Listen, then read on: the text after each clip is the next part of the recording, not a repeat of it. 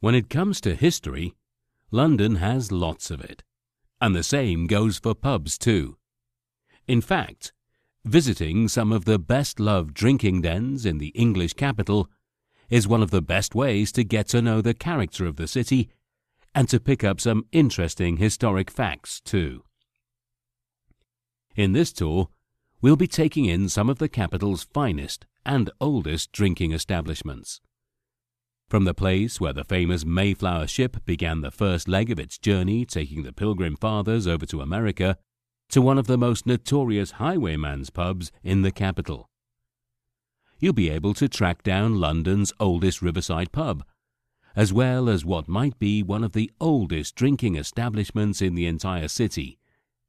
Plus, the tour includes stop-offs at some London drinking spots where historic speeches were written, literary clubs formed, and famous tomes penned.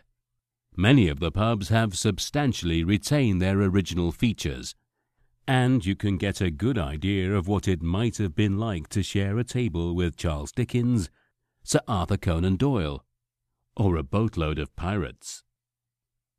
There have been all sorts of drinking establishments in London over the years, from the inns and taverns that first got us into the habit of drinking publicly to the gin palaces of the 1820s.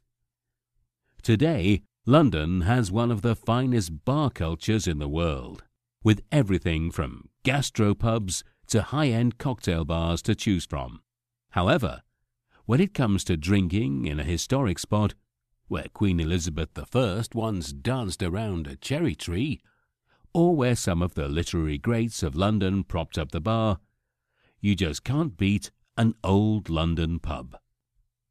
This tour also covers some of the events and context that have influenced the development of London's pubs.